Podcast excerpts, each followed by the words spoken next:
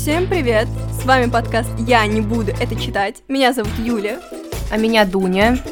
Здесь мы обсуждаем книги, а потом их не читаем.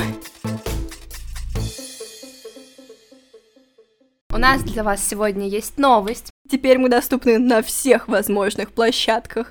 CastBox, SoundCloud, Spotify, Radio Public, Pocket Cast, Google Podcast, Яндекс Музыка. Все что угодно, где вам удобно, там и слушайте. Этот сезон начну я, рассказывать буду про замечательную книжку Рю Мураками «Все оттенки голубого». Это про геев? Скажи, что про геев. Все по порядку, Юль. Итак, Начнем опять с прелюдии. Я не очень презглива в плане литературы, и мне не противно читать о смерти, кишках, тюрьме, сексе, наркотиках, проституции, жестокости и всем таком.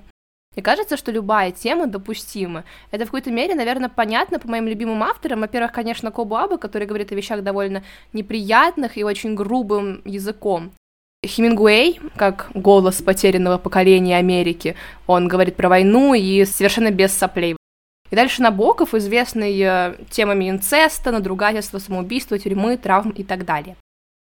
Если вы слушали наш самый-самый первый пилотный выпуск, который есть только в телеграм-канале, там я советую Юле 99 франков Бэкбедера. Я как раз советовала его из-за всех мерзостей, которые он там описывает. Но Бэкбедер даже в половину не такой мерзкий и смелый, как э, герой этого выпуска. Я буду говорить про роман Рю Мураками. Но надо сказать, что ничего голубого, как ты могла подумать, там нет. No homo. Можно я уйду? Нет, ты останешься. Слушай внимательно. Начнем с тоскливой истории про членов литературной группировки, творивших в другие годы и в другой стране, никак не знакомые с героем этого эпизода. Кто такие битники? Да откуда ж мне знать? Так, ну сначала расскажу про термин. Во-первых, термин битник правильный на любом языке, то есть на английском битник он тоже битник. Он образован от английского корня бит, ну как бить, и русского суффикса ник, потому что в те годы какой-то спутник летал над, над, над планетой, и это было на слуху, очень много было слов про спутник, союзник и так далее. И в итоге получилось битник. Ты просто невероятная душнила, это отвали, не отвали, это очень интересно, это очень интересно. Во-вторых, сами по себе битники — это авангард концепции контркультуры. Ладно, я с собой согласна, немножко душно. В принципе, если переводить дословно их названия, то они разбиты или вроде того. То есть очередное в истории литературы и по искусству потерянное поколение. Но битники — это совершенно конкретные авторы с характерными особенностями литературного стиля и повествования. Все про саморазрушение и экзистенциальный кризис, но вроде как снова без особых соплей, как мне нравится. Когда говорят про битников, чаще всего в первую очередь называют основоположников этого движения, потому что в конечном итоге это превратилось в что-то вроде субкультуры, и об этом на самом деле клевая статейка в Википедии даже есть. Вот, и чаще всего вот этими вот пионерами бит поколения в литературе называют Бэрроуза, Керуака и Гинзберга. И вот о них я сейчас скажу пару слов. Итак, битники творили в середине 20 века в Америке. Они писали о так называемых мерзостях и говорили о том, что традиционные ценности лживы. Я впервые ознакомилась с творчеством этих писателей, когда увидела, что Дарья из сериала «Дарья» читает поэму «Вопль» Кинзберга, которая бесплатно находится в интернете, и она очень клевая, очень клевая, я так вам ее советую. Ссылку я тоже, наверное, прикреплю на эту поэму, чтобы вы не запаривались и нашли все быстренько. Есть фильм, называется «На дороге». Очень хорошее, прикольное кино. Мне очень понравилось. И вот этот э, фильм как раз снят по первой книге, относимой к движению битников. Это автор Джордж Керуак. Ну, роман называется так же, как фильм «На дороге». Берруза я стесняюсь рекомендовать, он меня не зацепил, то есть Беррус пробил все рекорды мерзости и невнятности. Он либо писал под наркотиками, либо после рехаба, и это, ну, странно. Кроме этих трех писателей, которых я только что немножечко так кратенько охарактеризовала, есть еще очень интересный персонаж, которого относят к движению битников и всегда упоминают связки с этими тремя э, Берузом, Китсбергом и Керуаком, а именно Люсьен Кар. Если кто-то вдруг заинтересовался вот всем тем, о чем я сейчас говорю, я очень советую фильм под названием «Убей своих любимых». И одним из главных героев этого фильма является Люсьен Кар. Прототип персонажа в фильме — это реальный человек, и очень интересная, очень спорная личность. Он ничего не написал, вот ни полслова, ни стишка, ни романчика, вообще ничего. Но, по сути, он создал битников. Дело в том, что битники между собой были знакомы, э, настоящая литературная группировка, то есть они вместе бухали, вместе тусили, они делали все вместе. И перед тем, как написать, все обсуждали и много-много философствовали. Они творили под влиянием друг друга, и поэтому их творчество объединяет в одну категорию, их работа по стилистике и тематике очень похожи. И вот именно Люсьен Кар всех их познакомил. Он познакомил Керуака, Гинзберга и Берроуза. Ну а фильм, о котором я рассказываю, вот этот вот «Убей своих любимых», он э, так более-менее документально рассказывает про события 1944 года, когда Люсьен Кар убил своего воздыхателя Дэвида Кэмерера. Вот это очень хомо, да. Нью-Йорк Таймс это убийство назвала убийством чести и актом самозащиты молодого, здорового, гетеросексуального парня от преследований одержимого гомосексуалиста. Насколько такая позиция, такая трактовка событий верна, мы сказать со стопроцентной уверенностью не можем. Тем, кто заинтересовался этой историей, советую посмотреть «Убей своих любимых», а сегодня нам важно отметить, что группировка, по мнению Гинзберга, распалась, вот это круг вольнодумцев, как сами битники себя иногда называли, распался со смертью Кэмерера. И дальше уже, когда мы говорим про битников, мы говорим уже про немножко других битников. Э, где-то субкультуру, где-то просто других писателей-последователей, но уже не про тех самых пионеров э, бит поколения я так долго и отвлеченно говорю про авторов, которые не имеют прямого отношения к герою этого эпизода, потому что мне кажется, что знакомство с литературой питников, она поможет лучше понять творчество Рю Мураками. Поэтому мои рекомендации перед прочтением или, может быть, после прочтения Рю Мураками «Все оттенки голубого» — это поэма «Вопль» Кинсберга, она хорошо помогает понять настроение вот, этих вот, вот этой литературной группировки заинтересованным, наверное, «Убей своих любимых» фильм. Ну и, как я в самом-самом начале говорила, есть еще фильм «На дороге», снятый по одноименному роману Керуака, и я лично просто посмотрела фильм, но, может быть, вы особо заинтересованы и можете, в принципе, роман прочитать, отзывы у него очень неплохие. Но, как мы сказали в начале этого эпизода, мы тут вообще-то обсуждаем книжки, а не читаем их. Теперь я все-таки перейду к герою сегодняшнего выпуска. В принципе, Юля имеет право возмущаться, что я так долго говорю вообще непонятно, непонятно про кого. Называю фамилии, а Рю Мураками не звучит, а ради него мы, собственно, тут собрались. Дело в том, что Рю настоящий Рюноски, как Рюноски, Кутагава, тоже очень клевый автор. Я точно видела какое-то аниме, где главного героя так звали. Похоже, Рюноски — это популярное японское имя. Чтобы спасти мир, я могу призвать лишь одного героя. Сузуки, Сасаки, Сузуки, Ямада, Сасаки, Сато, Сузуки, Танака, Сасаки, Ямада, Сасаки, Сузуки, Ямада, Ямада, Танака, Ямада, Сасаки, Сузуки. Вот же, какие они все одинаковые!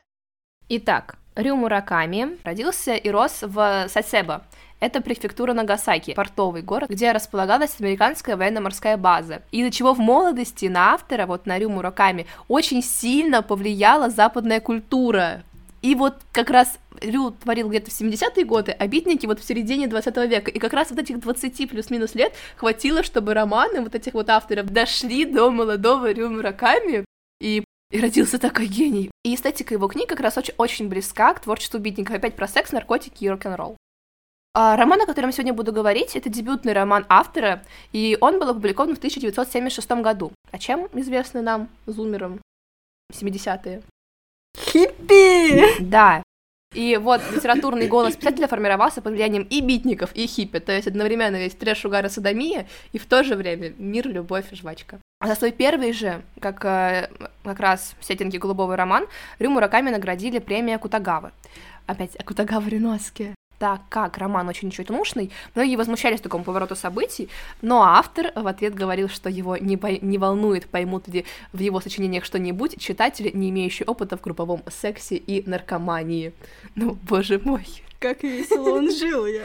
Да, просто роскошно, просто роскошно. К сожалению, про Рю Мураками на русском материал найти сложно, поэтому я в основном обращалась к англоязычным сервисам. Ну, я почитала Википедию, на нее тоже, конечно, оставлю ссылку, но я не знаю, наверное, загуглите вы можете сами. Оказалось, что на английском название звучит как Almost Transparent Blue, almost, почти transparent, прозрачный, а, ну и blue, понятно, да, голубой. А, это такая адаптация даже лучше характеризует основную идею романа. Дело в том, что blue на английском кроме голубого как цвета, означает и грусть. То есть есть аниме, может быть, ты видела, Perfect Blue называется. Ну, ты как-то про него мне рассказывала, роскошное но я так и не аниме, смотрела. роскошное аниме, вот. И его как раз переводят не как совершенный голубой, а совершенная грусть. Вот, как раз имеется в виду не цвет, а настроение. Более того, Оксфордский словарь говорит, что, э, что фильмы, шутки или рассказы, которые называют blue, посвящены сексу, а секса в романе очень много. Получается, что blue в названии можно понимать как синева, как грусть и как пошлость, ну или типа того. И все три смысла уместны. Но я, правда, не знаю, насколько автор действительно предполагал такое наслоение смыслов, возможно, это просто мои домыслы. Да, я читала Оксфордский словарь гуглила каждое слово, буквально каждое слово. Боже, какая я зануда. Описывать сюжет я вообще не вижу смысла, потому что его нет, но мы не ради сюжета тут собрались. Все держится на атмосфере.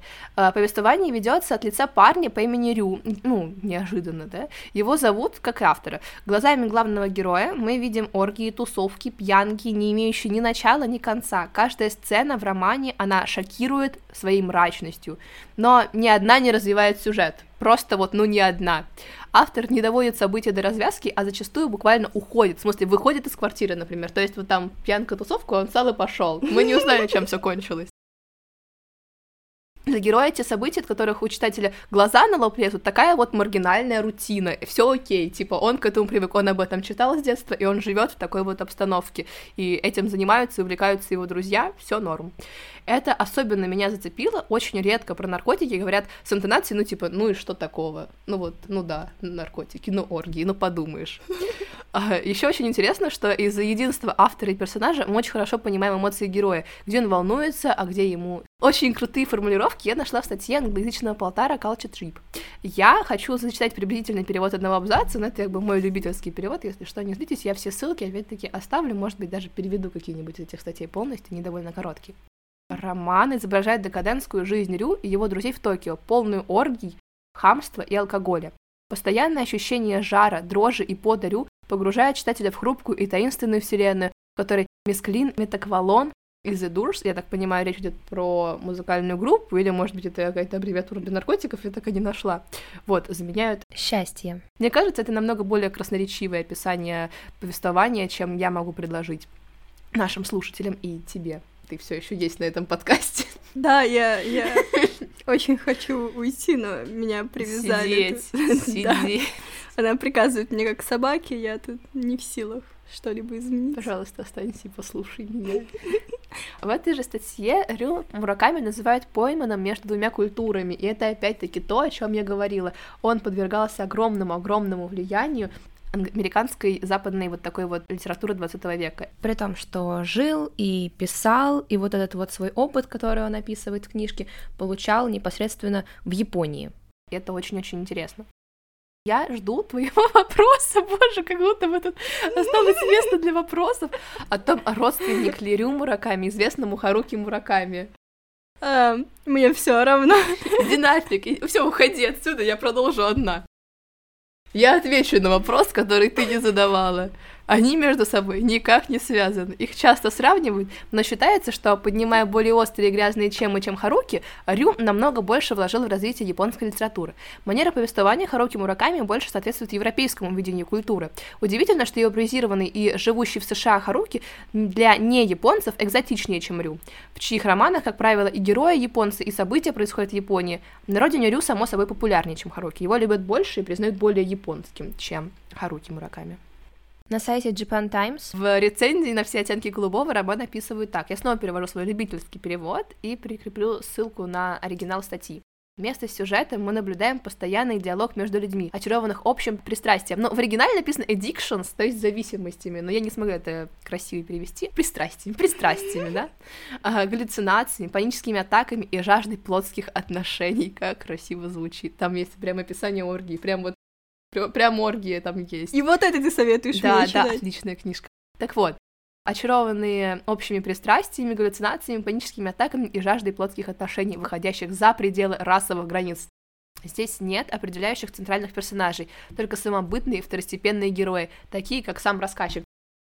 Ну и загадочная Лиля, единственный, мне кажется, сюжетный элемент в этой истории. Тебе просто нравится прерываться на середине Да, предложения. да, ну просто мне очень много хочется сказать. И обитатель военного лагеря, мужчина по прозвищу Окинава. Я правда советую эту книжку. Мне кажется, она просто замечательная. Наверное, лучше я не пишу, чем в этих статьях, но мне кажется, что ради атмосферы и общего такого напряжения маргинального, я не знаю, как это еще можно характеризовать, э, эта книжка, ну, просто, просто уникальна. Я никогда не читала ничего подобного, а я много мерзостей читала. Много разных мерзостей, написанных разным стилем, э, в разных странах, разными авторами. И вот это вот ни на что не похоже. Несмотря на то, что я говорила про то, что Рю Мураками вдохновлялся битниками, все равно он очень сильно от них отличается. И я действительно советую ознакомиться с его творчеством. Все ссылки я прикреплю, может быть, даже дойдут руки привести статьи специально для наших подписчиков. И, может быть, даже я скрины сделаю из сериала «Дарья», где Дарья читает Гинзберга, потому что это тоже стоит вашего внимания. На этом я, наверное, закончу. Меня восхищает твоя реакция на эту книгу, потому что обычно ты любишь пожимать плечами и говорить, ну, нормально, да. Но читать я ее ни за что не буду. Она очень короткая, она буквально страниц 250. И, ну, безумно, безумно атмосферная. Нет, спасибо. Но ты не понимаешь, Это другое. это другое. В этой книжке совершенно особенная атмосфера, то есть автор не вкладывает вообще никакой идеи. Я редко хвалю что-то, в чем нет идеи, а тут вообще никакой автор ничего не имел в виду. Меня буквально трясет, буквально трясет. Автор просто написал о том, что его окружает, и его действительность совершенно для него, ну, неудивительная. Настолько шокирует, что туда не нужен сюжет, не нужно просто... Тебе такой скучающий взгляд в неизвестность. Я говорю, что тебе действительно стоит это почитать, потому что, несмотря на то, что автора не было никакой идеи, атмосфера, которую он умудрился передать, просто, просто невероятная. И все равно ты остаешься в каком-то постоянном напряжении, хотя тебе, по сути, незачем следить, кроме оргий и попоек. Меня не интересует атмосфера оргий и попоек. Но ты же не знаешь, ты же не пробовал. Ты еще никогда так агрессивно не пыталась убедить меня что-то прочитать, но все равно нет.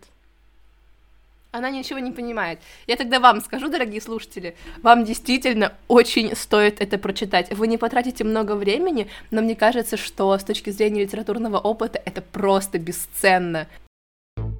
Я надеюсь, вы насладились Дуниными восторгами и моими скучающими замечаниями. Дорогие слушатели, до свидания. Слушайте нас на всех доступных вам площадках. Я не буду прощаться, я обиделась.